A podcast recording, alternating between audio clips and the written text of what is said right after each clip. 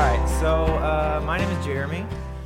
If you don't know me, uh, my brother always called himself when he, he, my brother preached, he would call himself Simple Jared, but he graduated college, so I don't really know what to call myself. I was like super simple, like basic Jeremy. but let's start by reading through the passage today. We're in Matthew 21 through 6, so turn on your Bibles. Um, Matthew 21 through 16. For the kingdom of heaven is like a landowner who went out early in the morning to hire workers for his vineyard. He agreed to pay them a denarius for the day and sent them into his vineyard. About nine in the morning, he went out and saw others standing in the marketplace doing nothing. He told them, You also go and work in the vineyard, and I will pay you whatever is right. So they went. He went out again about noon and about three in the afternoon, he did the same thing. About five in the afternoon, he went out and found still others standing around. He asked them, Why have you been standing here all day doing nothing? Because no one had hired us, they answered. He said to them, You also go work in my vineyard. When evening came, the owner of the vineyard said to his foreman, Call the workers and pay them their wages, beginning with the last ones hired and going on to the first. The workers who were hired about five in the afternoon came, and each received a denarius. So when those came who were hired first, they expected to receive more. But each of them also received a denarius. When they received it, they began to grumble against the landowner. These who were hired last worked only one hour, they said, and you have made them equal to us, who have borne the burden of the work and heat of the day? But he answered one of them, I'm not being unfair to you, friend. Didn't you agree to work for a denarius? Take your pay and go. I want to give the one who was hired last the same as I gave you. Don't I have the right to do what I want with my own money? Or are you envious because I am generous? So the last will be first, and the first will be last. You know what these verses feel like to me? I think when I first read them, um, this came to me. I, I was a sophomore in college at UNC which I'll, I'll spoil it. That's as far as I got. Actually, I don't even know if I got to sophomore. Probably just did freshman twice. but actually, I remember asking everyone, like, does anybody know what the easiest major is? Um, apparently, it was communication. So that's what I did. Because I actually had taken this class. I was, I was going to be a teacher, and I took this class called elementary math, which sounds super easy.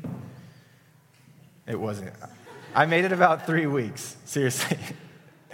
Uh, all that to say, I don't think I was really made for school. Um, and hopefully, parents, this is okay for me to say, but everyone's not made for school, I don't think.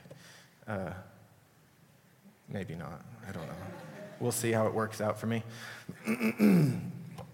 but I had started to pick up the, the uh, guitar at the beginning of college um, and kind of just fell in love with music. I started writing a lot and just having a blast doing that while I was still enrolled in school.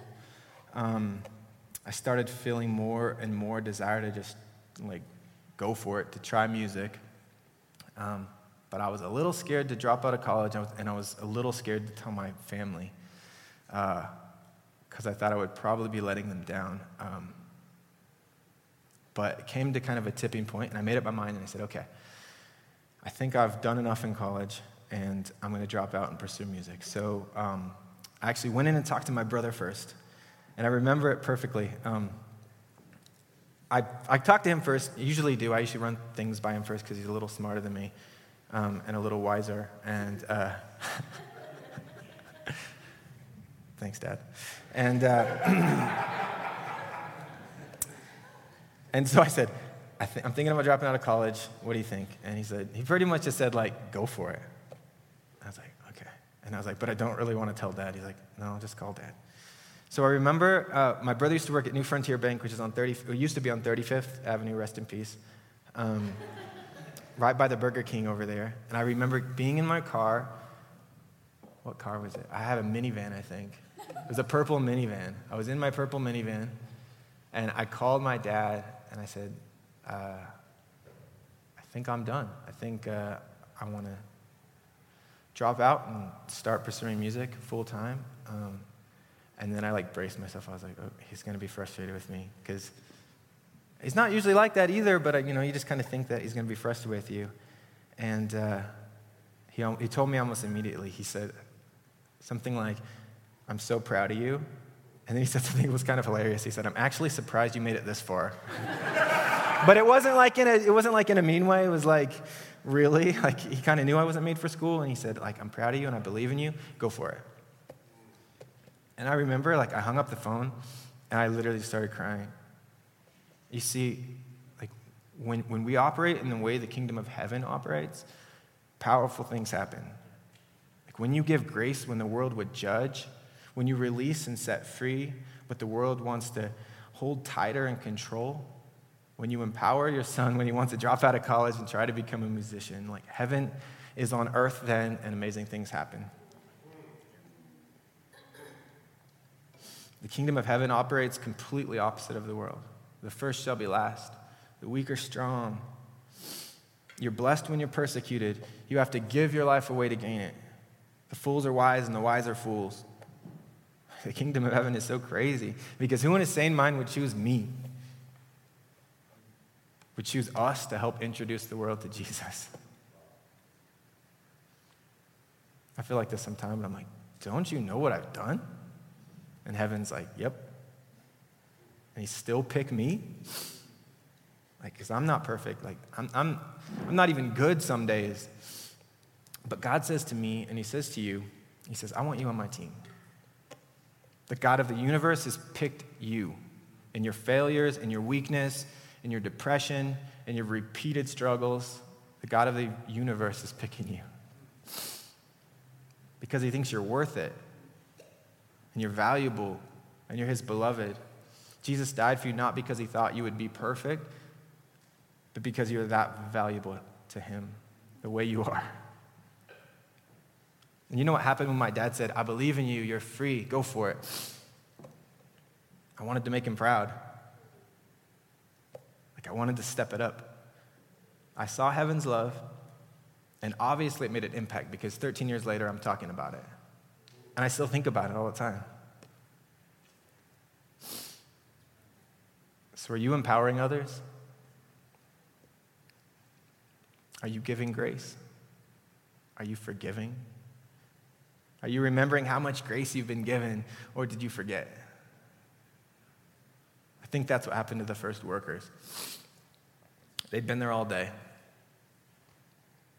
They forgot that they were also standing on the road in need of work, and they were picked up and hired.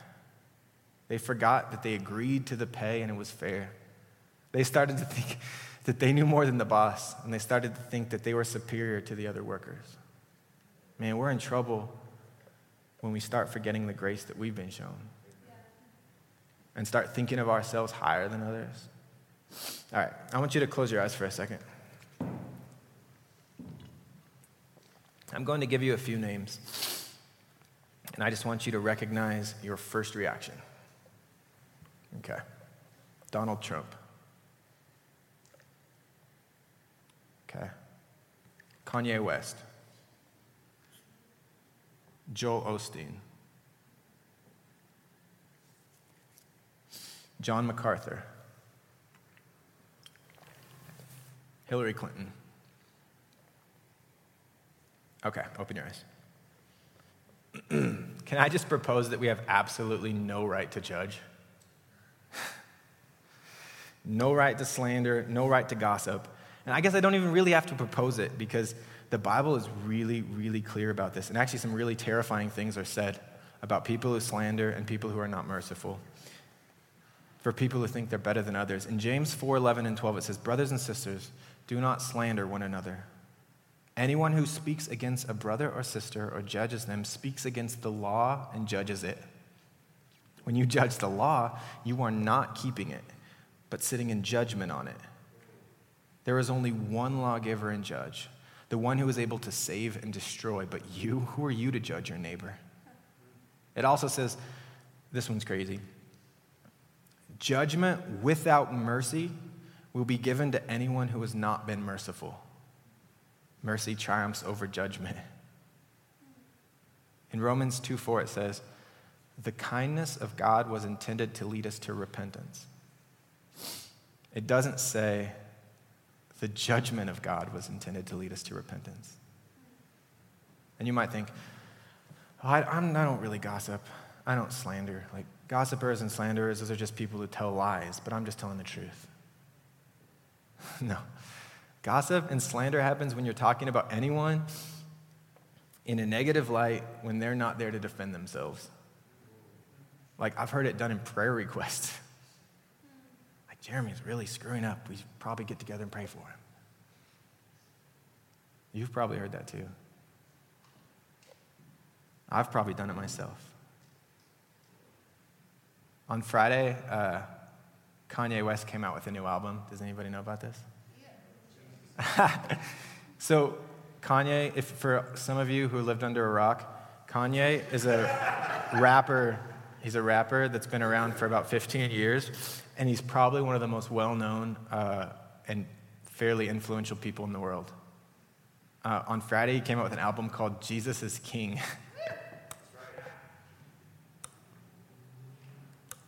Uh, so I was driving home from work with Jacob Davidson, and we put it on, and it's crazy. It's probably the best Christian music I've heard in a long time. No joke.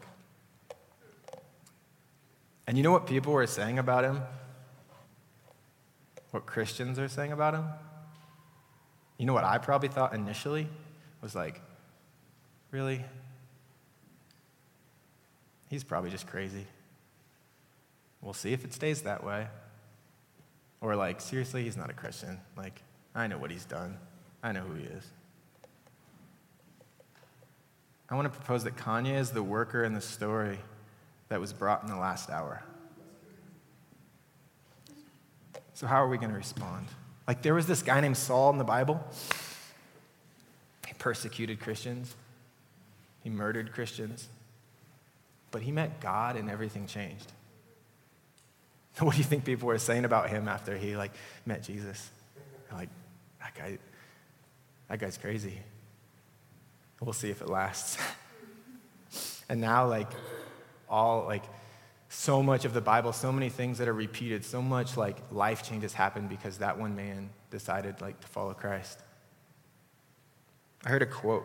This is probably one of the most influential quotes I've ever heard, and it's from a pastor named Ted Haggard some of you probably have heard of him, but he was a pastor at a megachurch um, before he got into some pretty bad stuff, which happens. Like, it's hard living this life, especially being a pastor, because Satan wants to tear you down. People screw up, but God's grace is big enough for anything. But Ted said this He said, They are in charge of their own character, but I'm in charge of their reputation. So, Like, think about that, that they are in charge of their own character, but you are in charge of their reputation. We should be the most merciful. We should be the biggest cheerleaders. All of our neighbors should know us by the way we talk about people, but in a good way. By the way we encourage, by the way we lift up, by the way we look like Jesus. Let's not forget the grace that we've been shown. Because God sent his only son to live a perfect life, to die on the cross, to lay dead in a grave for three days, to rise from the dead for you. I think we need to change the narrative on who people think Christians are. Because right now, we're not known for how we love. We're probably known for how we judge. But we can change that. We could start right now. It says the kindness of God was intended to bring us to repentance. What does repent mean? This is what simple Jeremy thinks it means. Re, to go back, like a, to turn around, to do a do over, like redo. And then pent, like the top, like the penthouse. So to turn back to the penthouse, get back to the view at the top, to Jesus' view. I don't really want to scare you into this, but after it says God's kindness is intended to lead us to repentance, verse 5 says, But because of your stubbornness and your unrepentant heart, you are storing up wrath for yourself for the day of God's wrath when his righteous judgment will be revealed. so we have two choices. We can repent and get back to Jesus, or we cannot repent and store up wrath for ourselves. Seems pretty simple to me. Because our destiny before Jesus was hell. And because of his reckless love, our destiny is now heaven. And that's kindness that should lead us to repentance.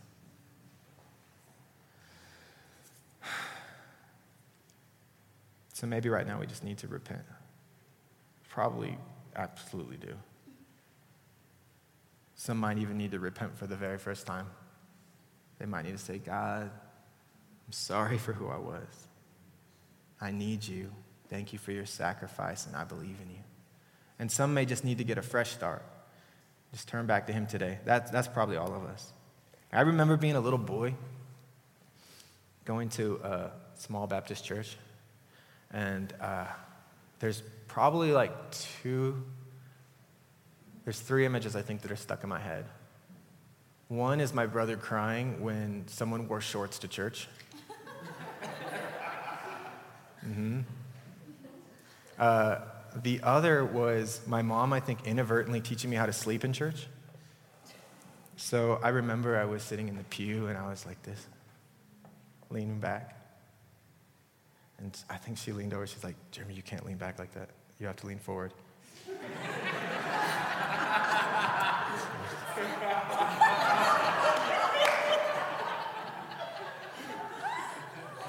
so there you go. You're welcome. The third, the third thing, and this is probably the most important, but it's seriously so stuck in my mind. Uh, it was an altar call. There it goes. We're going to get there. I remember uh, this happened fairly, it must have happened fairly frequently, or it happened once, I don't know. It was a long time ago. But after a powerful sermon one Sunday night,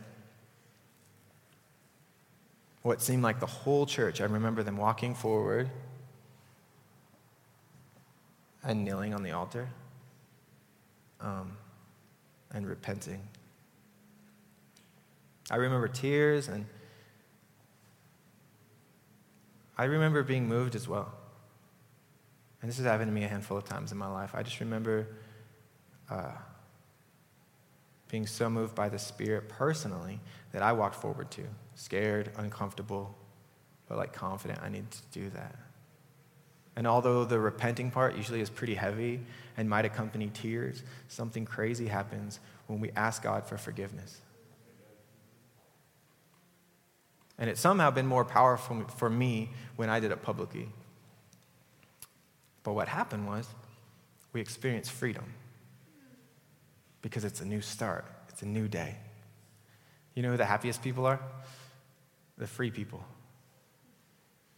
We were moving away from God, but after repentance, we're moving back toward Him. When we're no longer hiding, we're out in the clear, it's the best. Okay, so only do this if you really feel pushed to, not pushed by me. Um, but I want to spend like the next five minutes or so uh, giving us time to just turn back to repent. Pretty sure we all need to. And you could do this however you want. I'm going to play a song for the next five minutes or so um, and kind of just give us all a chance to be free again. To walk forward, there's room up here. Um, if the Spirit leads you to, uh, or whatever you need to do. If you need to stay in your seat and you want ready, that's totally okay. Um, I just have known that in my life, that sometimes making the deliberate step of walking forward, it just made all the difference. So that's what we're going to do, and then we're going to be done.